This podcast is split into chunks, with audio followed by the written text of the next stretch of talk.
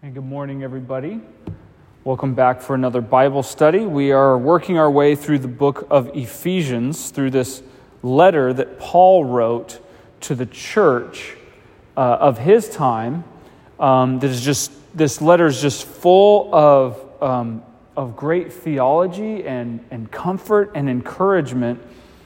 And Paul wrote it not just for the Ephesian church, but for all the churches, because what Paul is talking about is uh, well, he's talking about issues, he's talking about the implications of the gospel.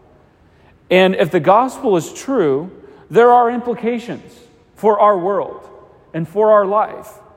And it's not just for one particular group of people, it's for all of us. It's, for Paul, it's for the entire world. And so, what Paul talks about in Ephesians is for everyone. By the way, the gospel is for everyone. Yes, of course, this letter is addressed to the church and it is for us as the church, but God's plan is to bring people into the church. Not just to our church, not so we can cut a notch on our belt so that we have more numbers or we can feel like we're being successful. God is building a family. That's part of what Paul talks about in the letter of the Ephesians earlier on. I'm getting ahead of myself, though. I'm not not supposed to do the recap just yet. What I need to start out by saying is that now we're in ch- chapter 5, verses 22 uh, through the first part of chapter 6. These are part of the most controversial passages in all of Scripture. Few passages have ar- aroused as much ire or been abused as these coming passages. And one of the primary reasons for that is because these passages have to do with things like authority and submission. Now, already in saying that, some of you might, your skin might be crawling just in hearing those words. And so you can see why there's so much controversy around this passage. However, I would like to remind us all that this is Scripture. This is God breathed. This is the Word of God to us. Let, let me also remind us that we are sinners, that we don't see the world aright, that we need to be corrected. Our vision is not 2020. We are myopic and we need to be healed. So if you feel your skin crawl, and your ire awakened over this, that's a good thing. The Lord might be challenging you, and we should not soft pedal and back down from the challenges that He has for us, but lean in and press in and wrestle. Actually, wrestle with God. You know it's okay to wrestle with God? Did you know that? If you read the book of Psalms, you will see people who wrestle with God. Ultimately, the Lord will win, but sometimes we got to wrestle through it.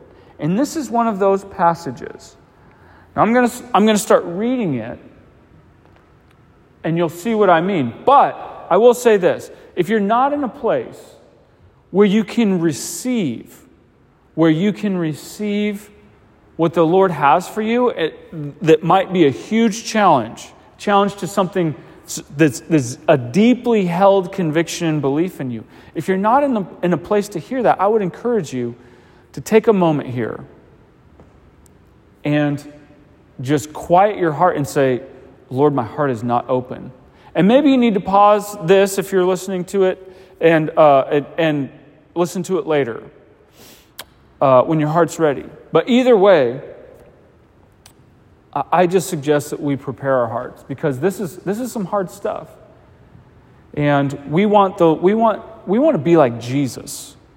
We want to be like Jesus. I don't know anybody, I don't know anybody, Christian or not, who, who would not say the world could benefit from more little Jesuses running around.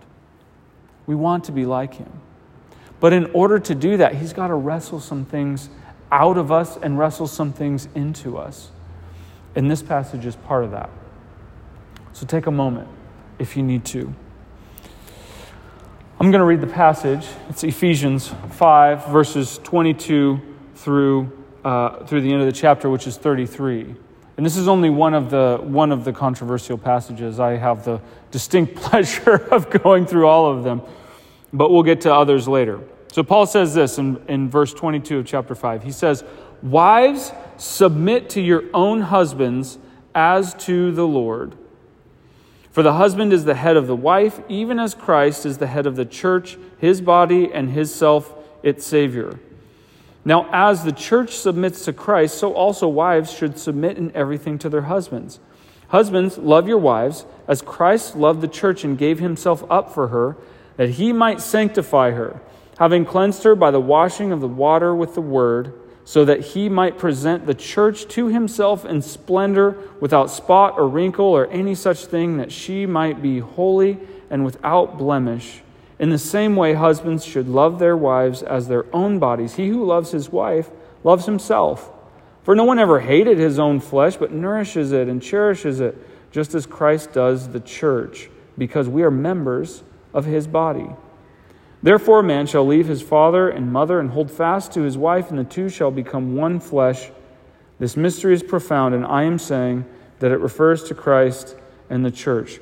However, let each one of you love his wife as himself, and let the wife see that she respects her husband. This is the word of the Lord.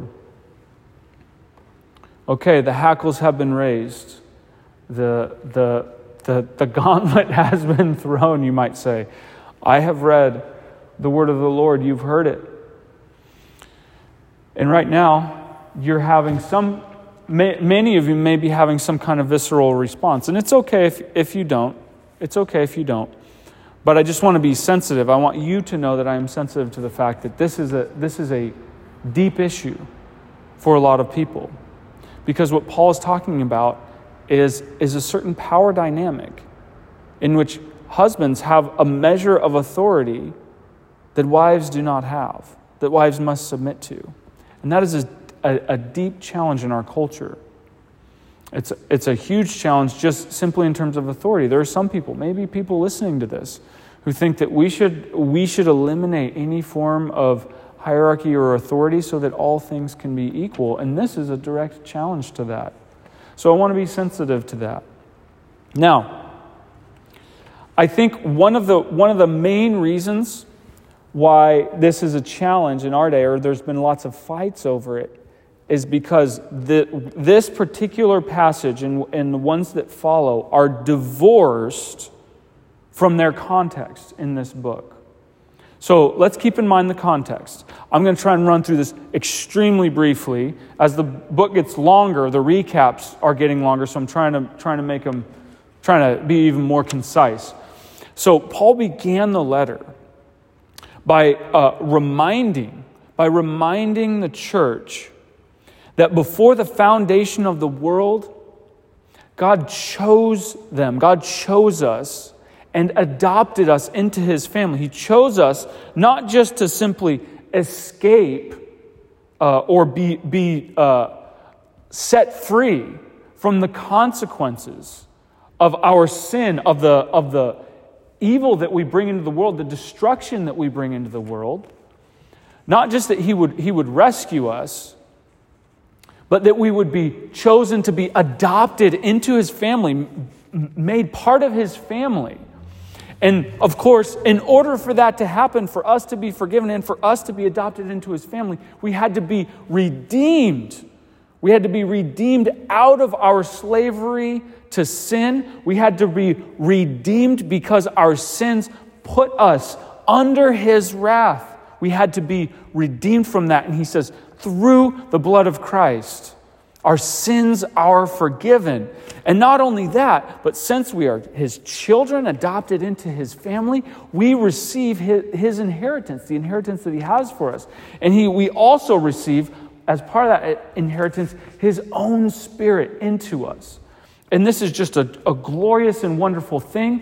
When we receive His Spirit into us, we also receive that hope the hope of a new creation, of a new life to come, the hope that our sins are forgiven, the hope that we will one day be fully made alive in Christ, unhindered, unhindered by the vicissitudes and downers of this life.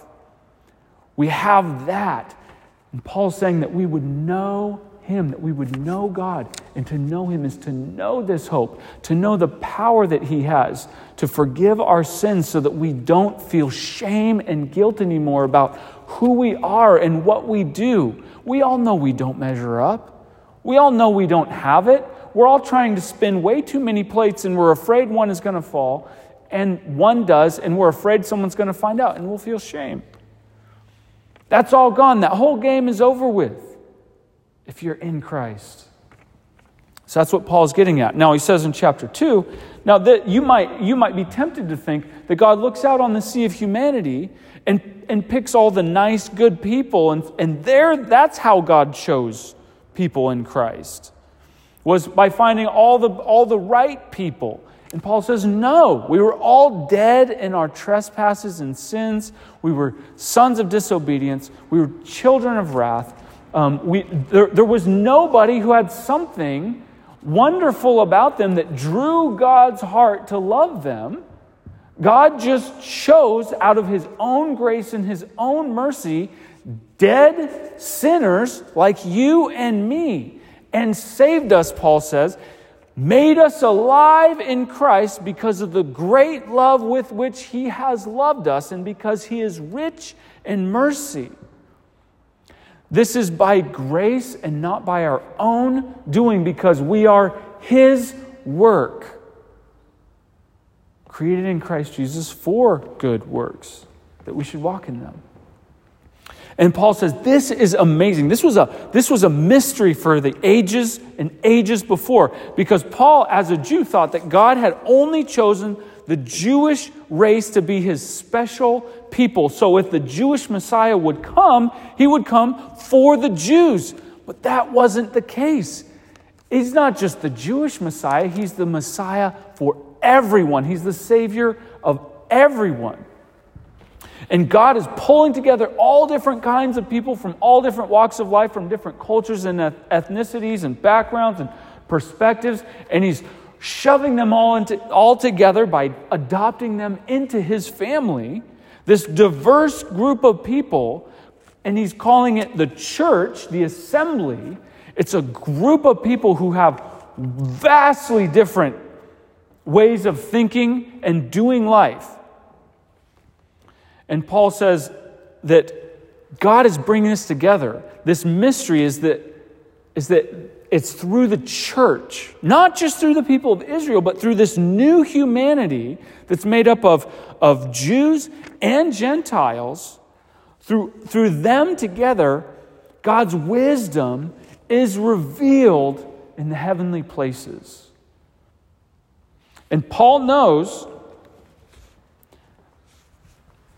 that because we're coming from different places, there's going to be tension when we are brought together which is why by the time he gets to chapter 3, he starts talking about walking in a different way. He, he says, maintain the unity that has already been given to you in Christ. And he talks about us as a, as a group. He talked about the church as, as a building, as the place where God, where God dwells, like the temple used to be. It used to be the location of God on earth was in the temple. And he talks about us as bricks, building blocks for that temple so that God's presence would be manifest on earth through us. And now he brings on a new metaphor. It's a metaphor of the body. And the body is made up of different, diverse parts that have different functions and do different things. But they all work together in unity so that the body might be built up and grow up into maturity. He's honoring both the individuality of each person and the unique gifts that God has given each of them, and this collective sense that we are all one and we're working towards the same goal. And so, logically, from there, he launches into some very practical things. What does this look like for us in your life? And he's, he talks about putting to death, putting off your old self that was all about getting what you want and getting what you need, taking care of your own interests rather than the interests of others. You're part of a body. The hand shouldn't just think about the hand, but the hand should think about how it can serve the foot and the rest of the body. All the different parts need to think and submit to the head, who is Jesus, so that the whole body can function. Right? The heart can't just say, I'm tired of pumping blood, I'm going to do something else. No. We all work together. And so Paul even goes so far as to talk about the language we use. He says, don't, don't have this crude and crass joking. Don't look at, at, don't look at sex as like this thing to, to, to be frivolous about, and don't worship it either. But he says, don't get drunk with wine.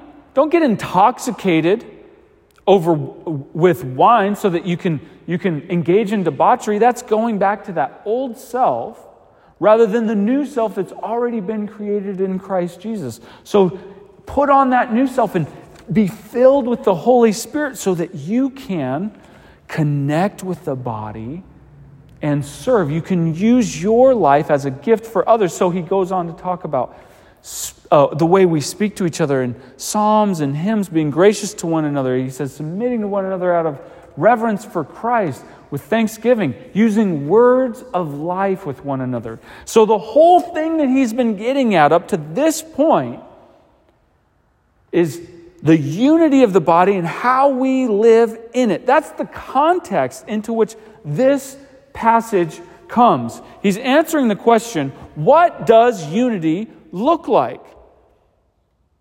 And he says, here's, here's what unity looks like. He goes into, he gets very personal, getting into the household uh, of the ancient world. He's getting into your homes and saying, this is what it looks like in a household. Now, the Greek word for household is the word oikos. It's where we get the, it's where we get the word economy.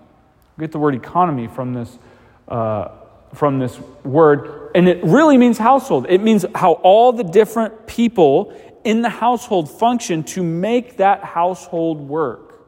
All the different pieces.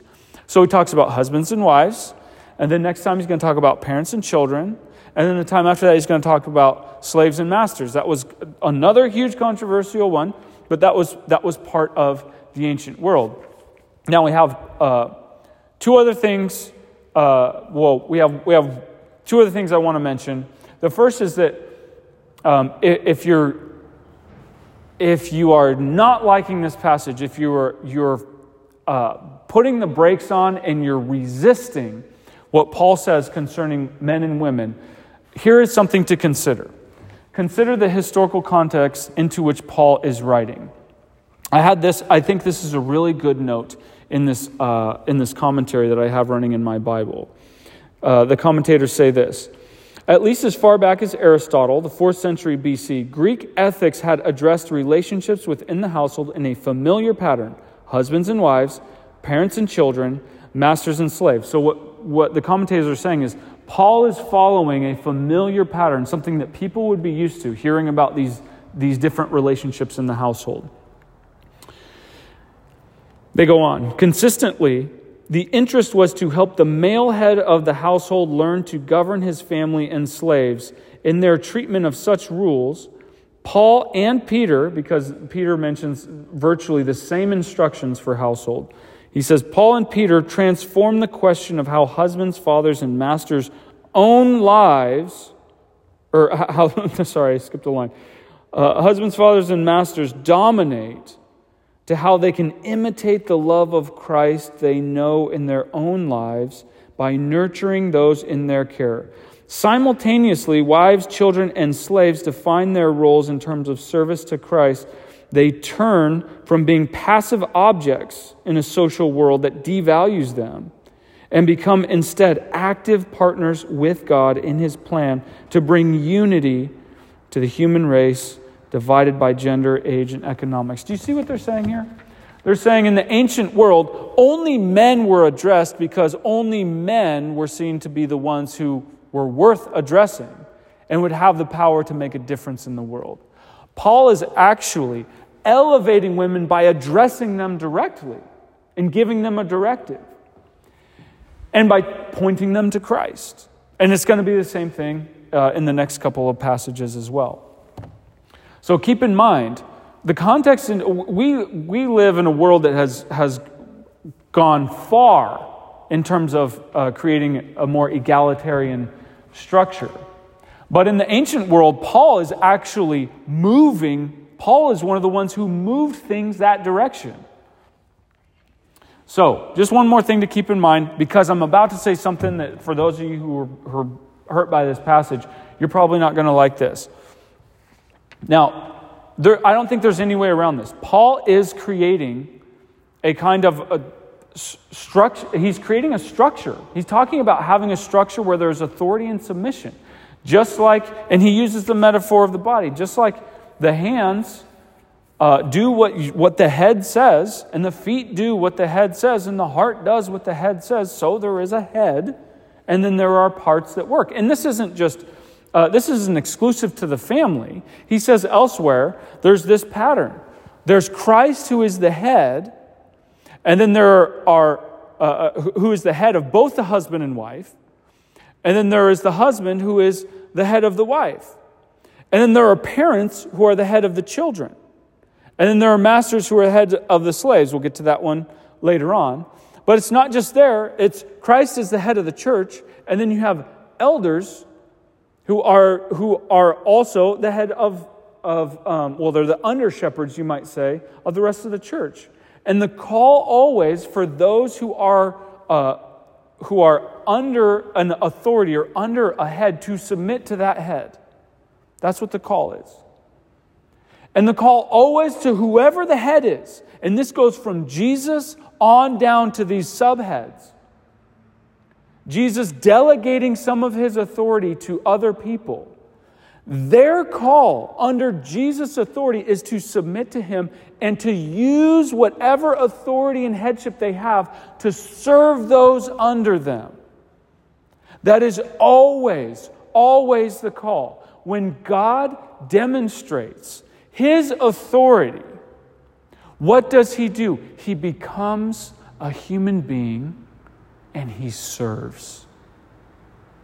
Even to the point of his own death, he has in mind those who are under his authority.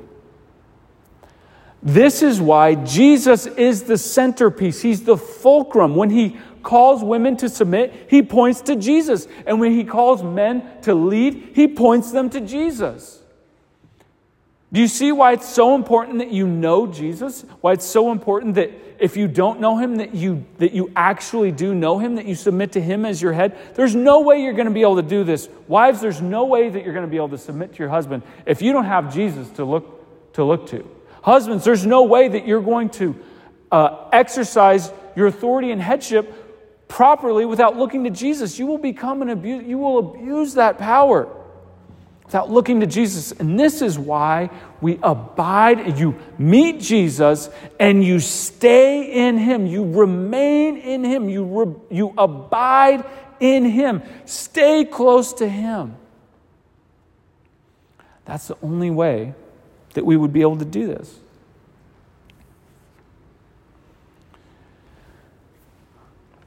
Wherever you are in this, and by the way, let, let me just mention this specific particular thing. Well, actually, the, ne- the next three things are all temporal things. There is not a, uh, in, in this passage, because it's, it's dealing with husbands and wives, not necessarily the church, but husbands and wives, and then the next one will be parents and children, master and slaves. Those are all temporal things. Paul does not say, Every woman needs to submit to any man. It's husbands and wives. And marriage is a temporal thing. There is a time when you are not married.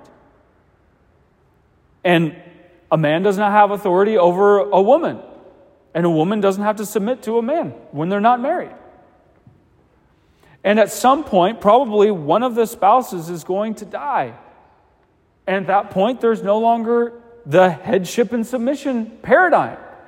And even if you die at the very same time, like the silly movie The Notebook, when you go to meet the Lord, Jesus says that in heaven there is not marriage to one another. We are all married to Jesus, which is super awkward for men, but you know, who knows? Maybe it's probably beyond what we actually think.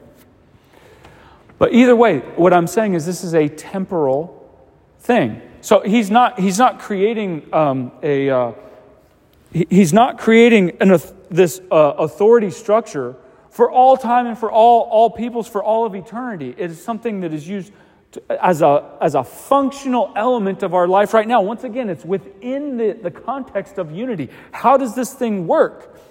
It works because you actually have this structure. And I'm sorry for those of you who think that things can just be even and equal. It doesn't work like that. You don't have mutual submission with your boss. It just simply doesn't work that way. The Bible doesn't say that every single person in the church has an equal amount of say in what happens. There are elders who will be held to a much stricter judgment than anyone else.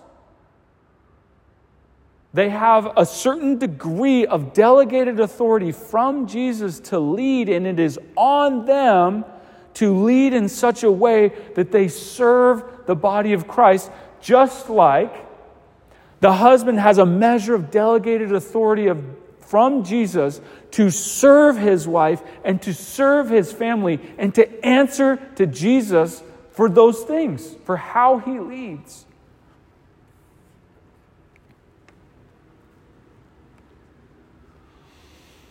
That's why, that's why Paul is talking about um, looking to Jesus who gave himself up for her. And then he talks about cleansing her and washing her with the water of the word. Like, he's talking about the extent that Jesus is going to to serve her. And then he says this crazy thing. He, he refers to Genesis 1, where the first marriage took place. And he says, Look, this idea of marriage is actually a picture of the relationship of Jesus to his church.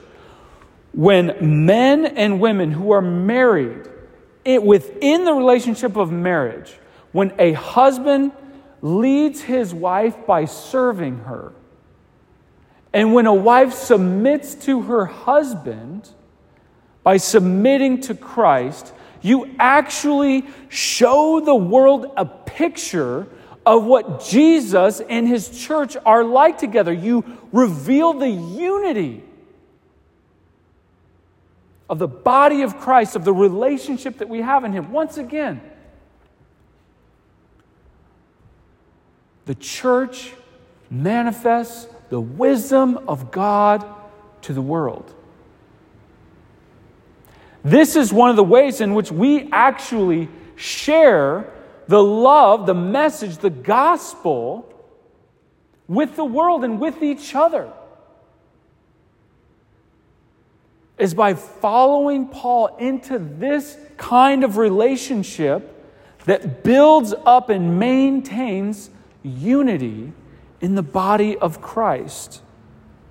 Now, you might, you might still not like this and say, men have abused this passage, have used this passage to abuse women. And that is true, and that is unfortunate, and that is wrong. And men who do that need to repent. 100%. But just because power is abused does not mean that there ought not to be any. It doesn't mean that no authority has been delegated in some sort of ordered fashion. It's still true. Now, how are we going to do this? We need to turn the corner to the like more practical things. How in the world how in the world can I, let's just take me for example, can I as a husband lead in this kind of way? How could my wife, Mackenzie, s- submit to a man? To, to some kind of authority to a man? How are you going to do this? See, because we are sinners. I am a sinner. She is a sinner. And we're married. Two sinners marry each other, and what happens? It's a sin fest, right? This is why Paul calls both of them to Christ. You see, because we are both sinners.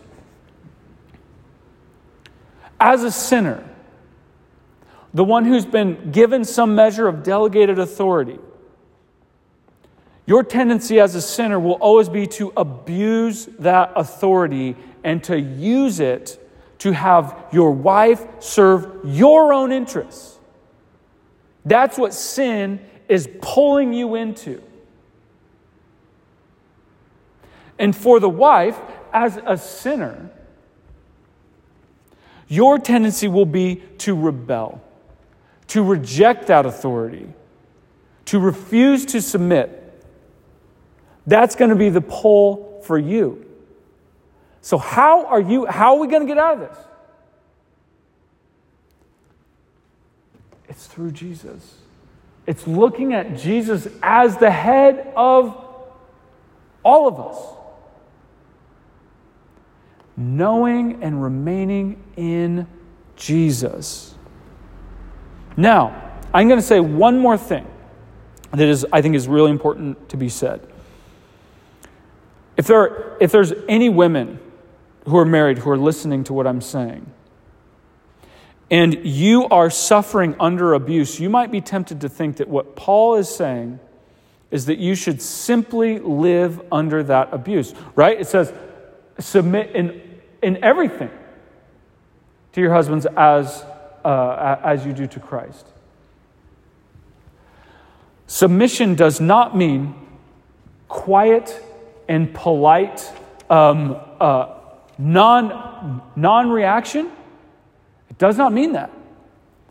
Part of submission is actually engaging engaging in con- conversation and even engaging in a form of conflict at times as a woman you have the ability to point your husband to this passage and say jesus says that your authority is to be used to serve.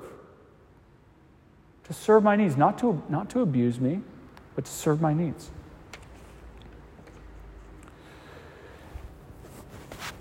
And I'm saying that specifically to the women because the men have over time taken their wives to this passage and say, look, you need to submit to me.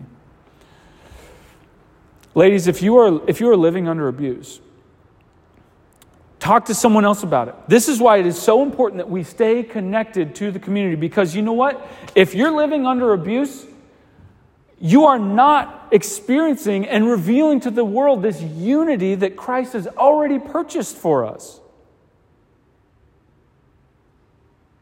We're not actually, it hinders our ability to share Christ with the world.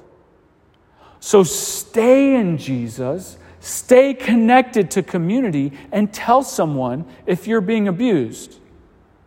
Obviously, this, uh, uh, what I just said in terms of women calling their husbands to this, you can use that as a, as a tactic of manipulation as well, right?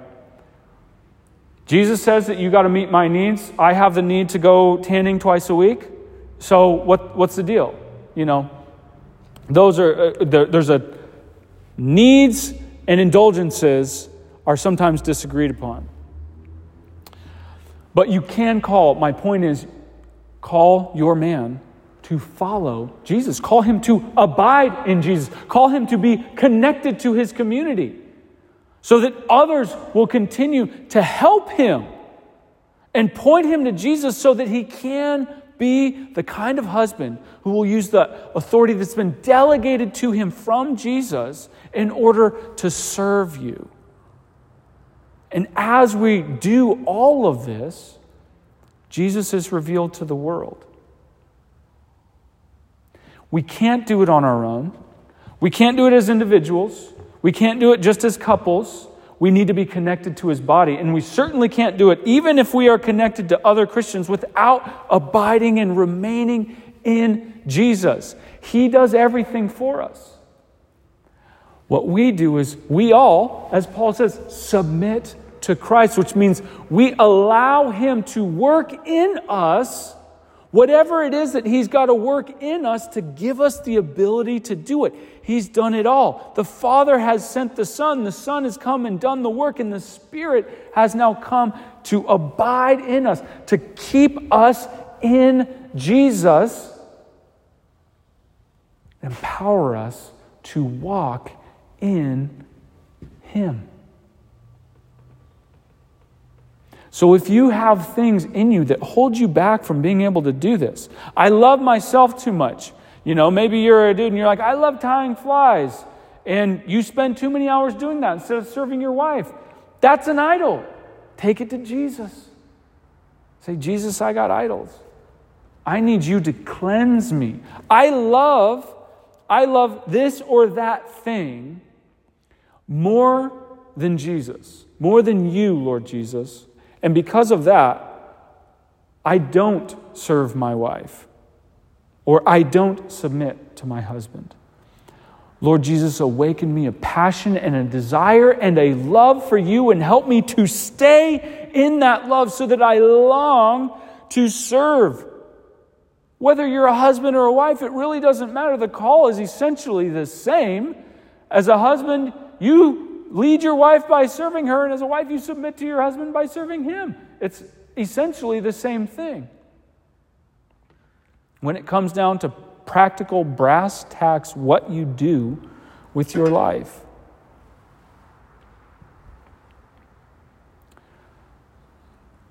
So, obviously, my charge to you today is to come to Jesus, remain in Jesus. Let His Spirit soak into you so that you might walk in this. I'm sorry if you're single, first of all, if you're single in the middle of a pandemic, I'm sorry. I'm sorry. Your life, I, I can imagine, is extraordinarily hard. I haven't been there in a pandemic. I have been there as an adult, and I know that it's very, very hard. So I imagine it's really hard in a passage like this. You're like, well, it doesn't really apply to me because I'm not, I'm not married. You can take this with you as you go forward. And as I said before, this kind of structure is something that, that is built into the church too. It's built into the church. For all of us, the call is this time and is every time. Come to Jesus, remain in Jesus, connect to each other, share the gospel. When you're connected to Jesus, connected with one another, doing what he says, you're already sharing. You're already, you're already doing one part of the sharing of the gospel by living it. And then it will become most natural to, to share in word as well. I hope this has been encouraging to you. I hope this has not been uh, devastating or um, bringing up trauma for anybody hearing this. But I think that what Paul says is true, and, uh, and we are the ones who, who need to wrestle. We are the ones who need to continue to wrestle with this and submit our hearts to Christ. I pray you would do that today.